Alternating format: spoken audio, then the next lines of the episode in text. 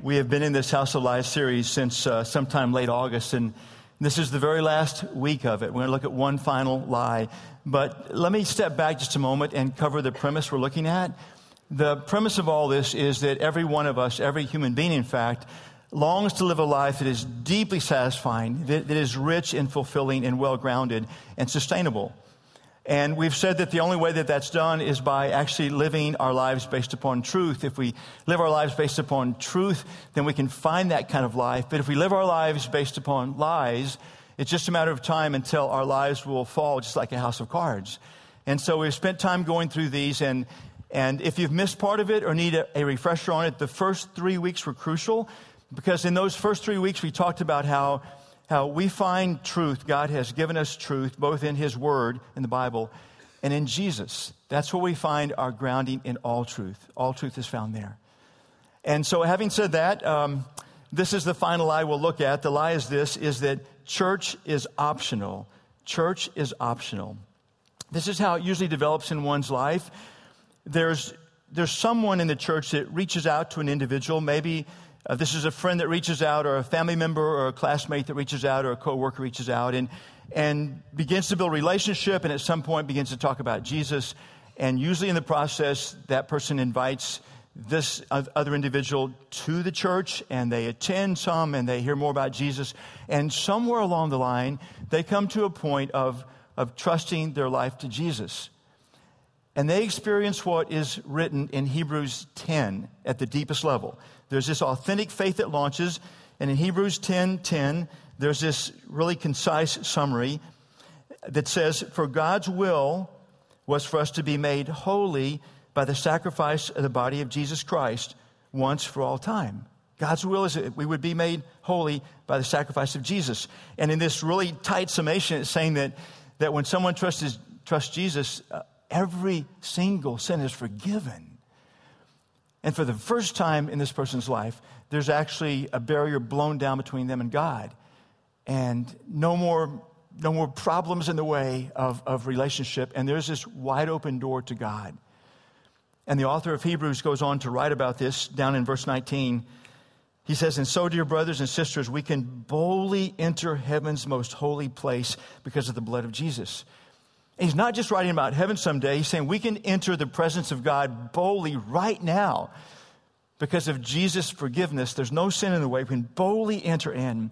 By his death, Jesus opened a new and life giving way through the curtain into the most holy place. And since we have a great high priest, Jesus, who rules over God's house, let us go right into the presence of God with sincere hearts, fully trusting him.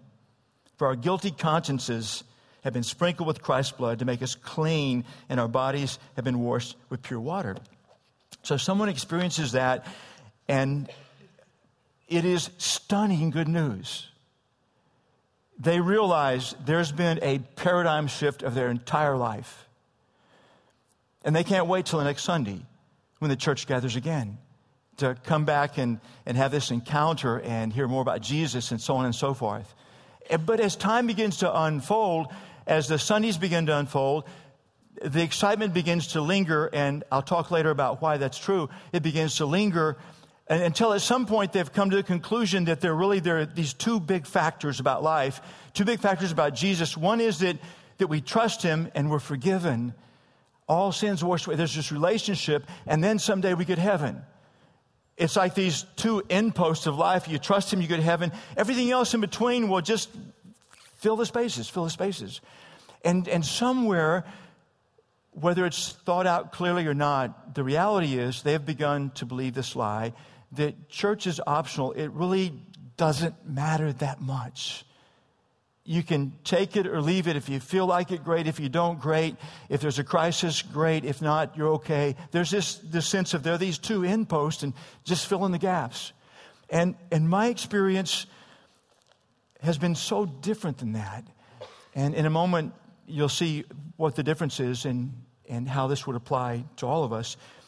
In, in my experience, I was reading Psalm 84 recently, and I realized this is how I've always felt from that day in 1984. Trusting Jesus is how I've always felt. And in, in Psalm 84, it's, it's Old Testament time, so there's a little difference you have to translate to our times now. But the temple was what the psalmist is writing about, and there's this parallel from the temple to the church today. And so this, this person is writing and speak, thinking of the temple, and he's saying, How lovely is your dwelling place, O Lord of heaven's armies. I long, yes, I faint with longing to enter the courts of the Lord. I cry and weep like a baby for the courts of the Lord. I, I yearn to be in here. Our kids were always crying. I cried in church, always. I long, yes, I faint with longing to enter the courts of the Lord with my whole being, body and soul. I will shout joyfully to the living God. Even the sparrow finds a home, and the swallows build her nest and raises her young at a place near your altar. He's saying, even the least of these creatures, they find their home here. They, they come here, they fly here. O Lord of heaven's armies, my King and my God, what joy for those who can live in your house. And when I trusted Christ, that's how I felt. And now I'm 20, no, I'm 31 years and running, and, and I still feel that way. And it's important for you to know if you've not been introduced to my history at all, the first seven years of that, I worked in the oil business, and because of corporate moves, we were in four very different churches in those seven years. We were in a, in a big church, we were in a very small church, we were in a very alive church, we were in a barely alive church, in four very different expressions of the church. And through the entire seven year run, I had this sense of, I, I can't wait until Sunday and 31 years in running when I'm not working here and we're traveling someplace, my sense as Sunday is approaching is I can't wait for Sunday. And, and this is why my experience has been different. It has nothing to do with me being more or less spiritual or it, it's nothing about me. This is why my experience has been different. There are two things in Hebrews 10. There are two more things in Hebrews 10 that are said there that somewhere by the grace of God, I actually came to realize and deeply believe. And that belief has increased through the years. And one of them in Hebrews 10, for which I've lost my place. Okay, here we go. Hebrews 10, verse 14. It's talking about Jesus' sacrifice. It says, For by that one offering, he, Jesus, forever made perfect those who are being made holy. He made perfect. In other words, He's forgiven every sin. Every sin is washed away. Those who are being made holy. There's this process that is being described in those, that brief term there is that there's this transformation that God's intention is to be reality for us. I think of Romans 8:29. In Romans 8:29 it says that, that God's intention is we actually become like Jesus. We actually become transformed to be like Him, to, to think as He thinks about life and people in the world and the Father God, and actually to feel as He feels about people and circumstances in the Father God, to actually be, be transformed, be made like Jesus. That's His intent. It's not trust Jesus in heaven someday. It's trust Jesus in this radical, in my case, it has to be, it's got to be very, very radical in process transformation to be like Jesus. And I think about Galatians 5 22 and 23. It says, when, when you follow Jesus, the Spirit of God lives in you. When the Spirit is living in you, this is the outcome of your life. Increasingly, your life is filled with a heart of love and filled with joy and filled with peace and patience and kindness and goodness and faithfulness and gentleness and self control. And that's just a short list. That's not the whole list. That's all that Paul writes about there. That the intent is there would be this, this radical change of our being, of who we are. And then in Hebrews 10, then in, again, very concisely, it says how and where this change takes place. In verse 24, it says, let, it, let us, let us, speaking to Christ followers, speaking to the church, let us Think of ways to motivate one another to acts of love and good works. And let us not neglect our meeting together as some people do, but encourage one another to, especially now that the day of the Lord is returning, is drawing near. Encourage each other. Let us, let us encourage each other to these acts of love and good works. Let us, let us not fail together as the church. And here's the, here's the fundamental truth. The lie is that church is optional. Here's the fundamental truth is that the church is the epicenter of all godly change. The church is the very epicenter of all godly change that happens in someone's life. You're familiar with earthquakes. Uh, thank God they don't happen here. It happens to those folks in California that, um, you know, they've got issues of that. But you, you know what happens in an earthquake. You know that an earthquake, especially if it's large, it reshapes the landscape. The landscape can look so very different, but, but I don't know if you've thought this out, but, but the reshaping of the landscape, it all happens because of what happens at the very epicenter. What happens at the epicenter is what changes the landscape. And it's that way in a person's life. What changes our lives and reshapes and remakes our lives to be like Jesus is what happens at the very epicenter, what happens at the church. The church is the very epicenter of all godly change that occurs. And, and God works in His church through two things. He works in His church, and now I'm not going to give you a full blown theology of church. In fact, I'm going to narrow my discussion to what happens in the hour on Sunday. This is what happens in the hour on Sunday. God works through, works in the church through first through His presence, through His presence. In Matthew 18 20, Jesus says, Wherever two or three of you are gathered in my name, I am there with you. It seems odd he would say that because he's said many times, he said, I am with you always. There's not a moment that I'm not with you, but for some reason he's saying, but he's saying, pay attention to this. But when two or three of you gather, get this, I am, I am with you. And he's implying in a different way, in a special way, in a deeper way. I'm always with you, the individual, but two or three or more of you, the church gathers, I am with you in a, in a different, unique, special way. And in 1 Corinthians 3.16, um, Paul's writing to the church and he's saying, don't you realize that, that you are the temple, you are the residence of God? You collectively, he's saying not just, he's not saying just the individual in whom God resides also. He's saying collectively, the Holy Spirit resides in you. And later he's going to say the Holy Spirit resides in every follower of Jesus, but there's this other layer effect of, but when you're gathered collectively, the Holy Spirit resides in a different way. I was a fairly new follower of Jesus, and there was a Sunday that I was so struck by what the pastor was saying. It, it was like he was talking just to me, like one of those laser beams, almost embarrassing you wonder if people are noticing and looking at you, that kind of thing. And I, I was so impacted. It was just what I needed to hear. And I was at small group, Marie and I were at small group later that week. And one of the other small group folks said, Man, it was as though he was speaking to me. It was just laser toward me. And I said, oh, I'm, so, I'm so glad it was you too, because I thought it was just for me. And then the shock came in when the person described what they heard was different than what I heard. And it, it made me step back for a moment and realize, whoa, I, that, how did that happen?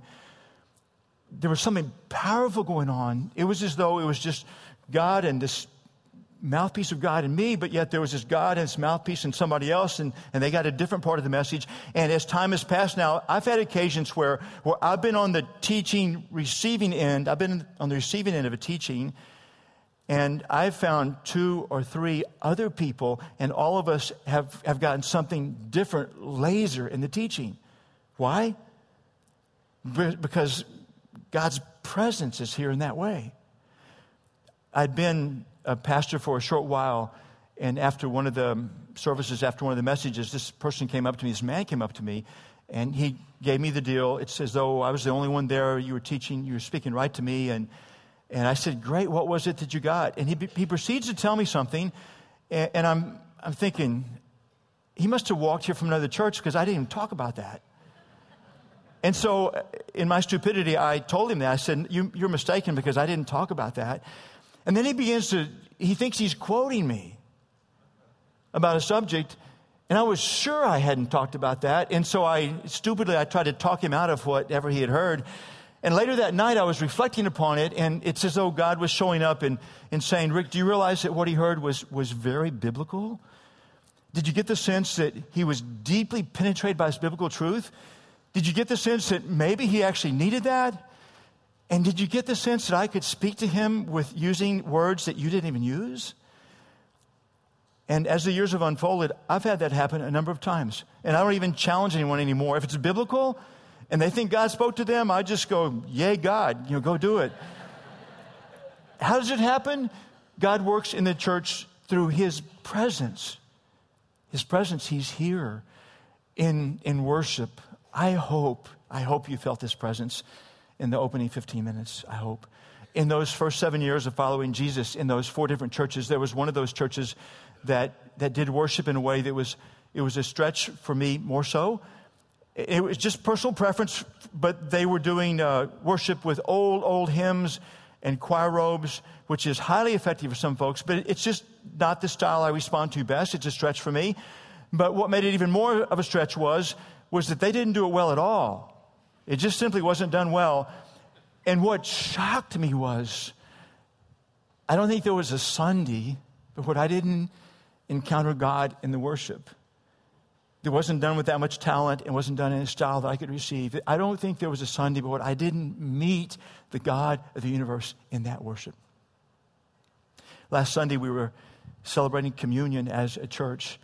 And when I took the bread and dipped it in the cup, I, I was remembering the sacrifice of Jesus. And I expected that.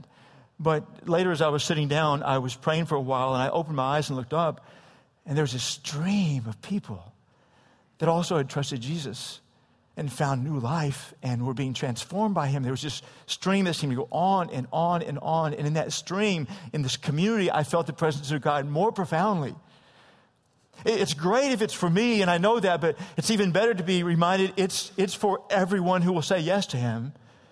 The presence of God so many times. Someone's come to me, and I know have come to some of you because you've told me the same story. Someone's come to me and said, This is my first time here and I, I really like it. And, and, and then here's the phrase that catches me.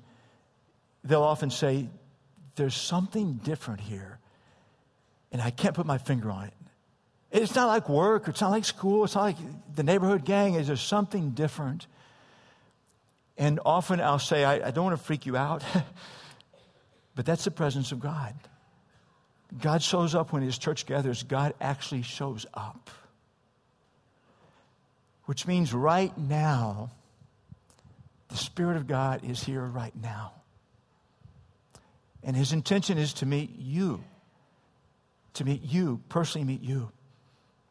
And chances are, in some cases, it is to comfort some in this room. For the Spirit of God to give deep comfort. Chances are, for some in this room, it's, it's to convict out of deep love, to convict and say there needs to be a shift, a change. Chances are there's some that, that his message is, is one of encouragement, to lift up and to encourage. Chances are for many of us, it's to guide, to give us clear guidance. Chances are for some of this room, it's to provide healing in this very service. But, but God is here. He's present. He always is in a different way than when you and I are at home or at work or at school in the neighborhood in a different way. He's here in this unique, powerful way. From the moment you drive on campus of any church, that claims Jesus, to the moment you drive off, He's present in this profound way. He is right now in this place. God works in His church through His presence, He works in His church through His people. The Hebrews 24, Hebrews 10, 24, and 25 says that, doesn't it? It says, look for ways to encourage each other to acts of love and service to others. I don't, don't fail together, together you need this. This is where the life change comes. Don't fail to do that. In the early days for Marie and me, there was a greeter at the church we were attending, and this greeter remembered our names. And in some very subtle but profound way, the fact he would remember our names conveyed some subtle message that we mattered, and maybe, maybe we mattered to God just by remembering our names.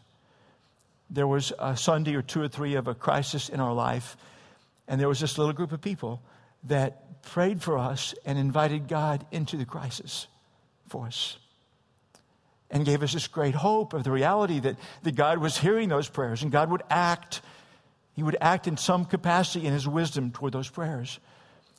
There was an occasion where we brought our first child home from the hospital, and there was this group of people from the church that showed up and brought meals to us, brought food to us, and there was this, there was this sense of, of love And by that point in time, it was very clear it wasn't just their love generated from, their, from themselves, it was out of the very epicenter of love, Jesus and his church flowing through them. We felt the love of God in that through his people.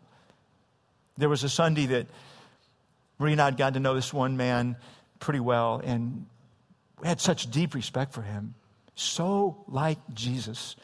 And so service is done, and we seek him out, and we, we just tell him, we say, we, We're so grateful for you because we see Jesus in you. We see you becoming so much like him. And the man said, he was very polite, and he said he appreciated that very much. That meant a lot to hear that. But this I'll never forget. He looked at us and said, You have to remember this. There's a good chance somewhere down the road I will fail you, but Jesus never will.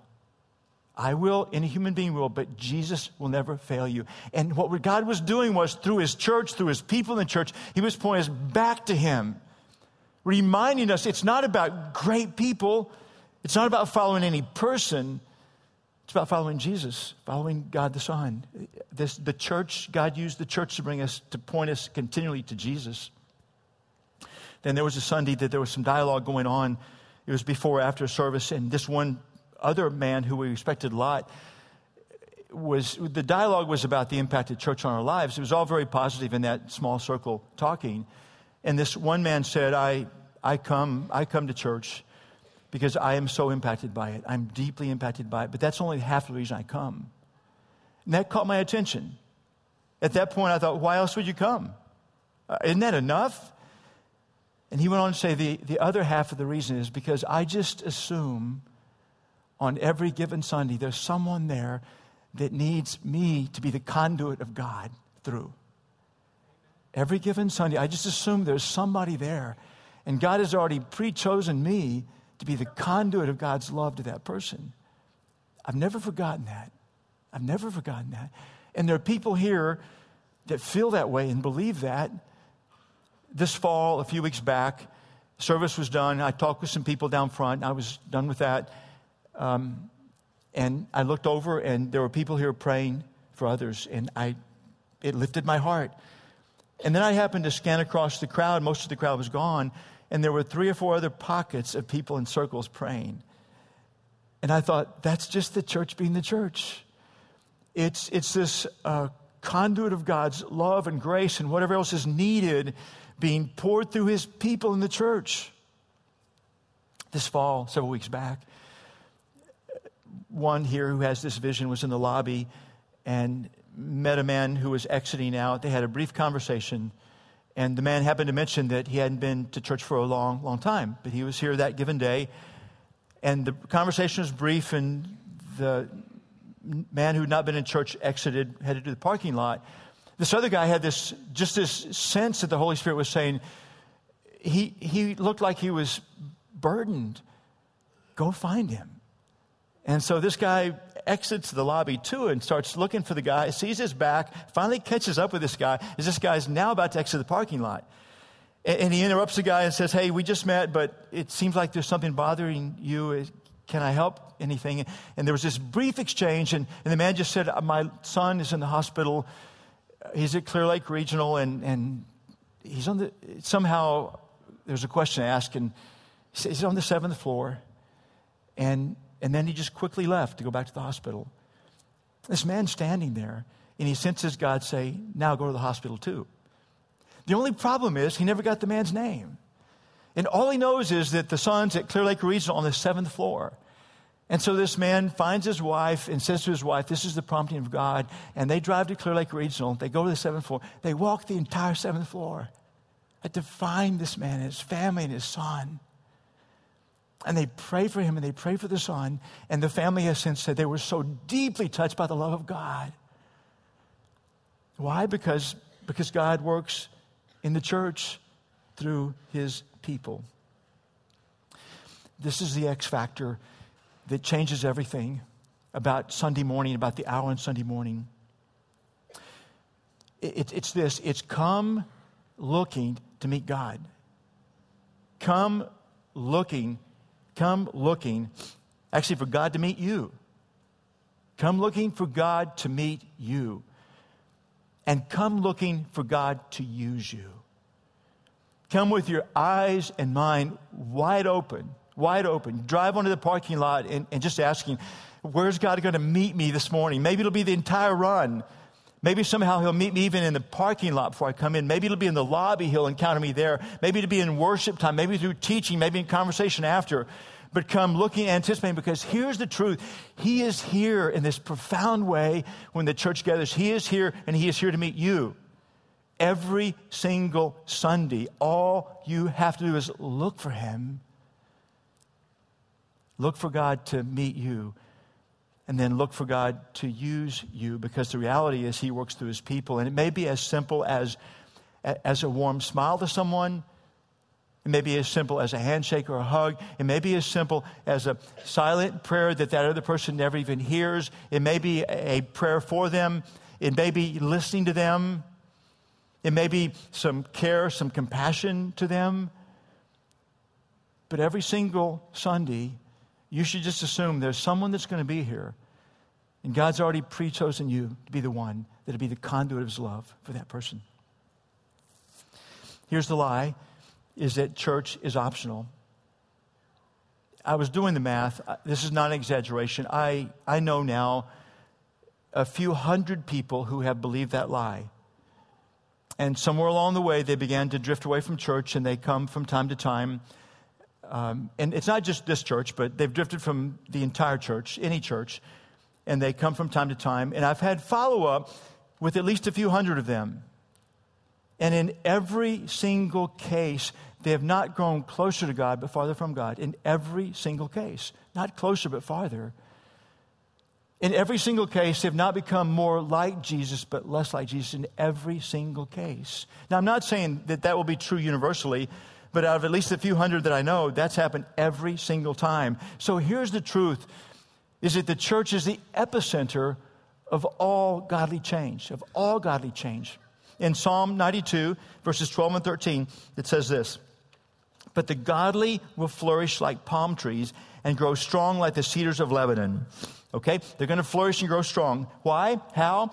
For they are transplanted into the Lord's own house. They will flourish in the courts of our God. They're transplanted into the church where the roots grow deep where they grow deep, and, and then they, therefore, they will flourish.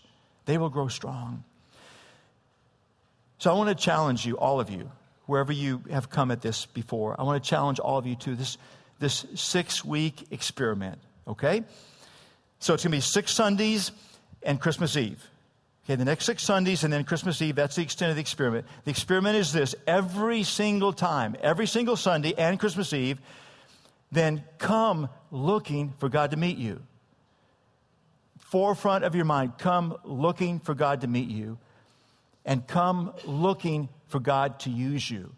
When you show up, every person you see, ask God, is it, is it that person? Is it that person? Is it that person? Come looking for God to meet you. Come looking for God to use you. That is the X factor which changes everything about church. We're going to celebrate communion as we did last week. And there's a part of communion that is it's clearly, most profoundly, it's this, it's this communication with God. It's this reminder of Jesus' love for us, his profound love for us. But when you're not doing it alone, there's this community aspect of it, there's this church aspect of it where it's not just you it's being reminded of God's profound love for you and the life change He gives every Christ follower. It's about this collective experience of it's not only me, it's all of these others as well. There's this, there's this community aspect of it as well. So we're going to celebrate communion, and I would urge you to remember first, remember what He's done for you in this broken bread and this blood red cup. Remember what He's done for you if you're a follower of Jesus. But before and after you celebrate that, look around you and, and let God touch you profoundly by how many others there are that have found life in Jesus as well. And then toward the end of communion, we'll begin to sing together what, what to me is the most uh, profound expression of surrender to Jesus that I've ever experienced. And a song called I Surrender All My Life. It was written by, by Mark Hale. And, and it's God working through his church to give a gift to the church. But as that begins uh, during communion, then uh, join in, and we, the church, will lift up this new declaration of surrender to Jesus.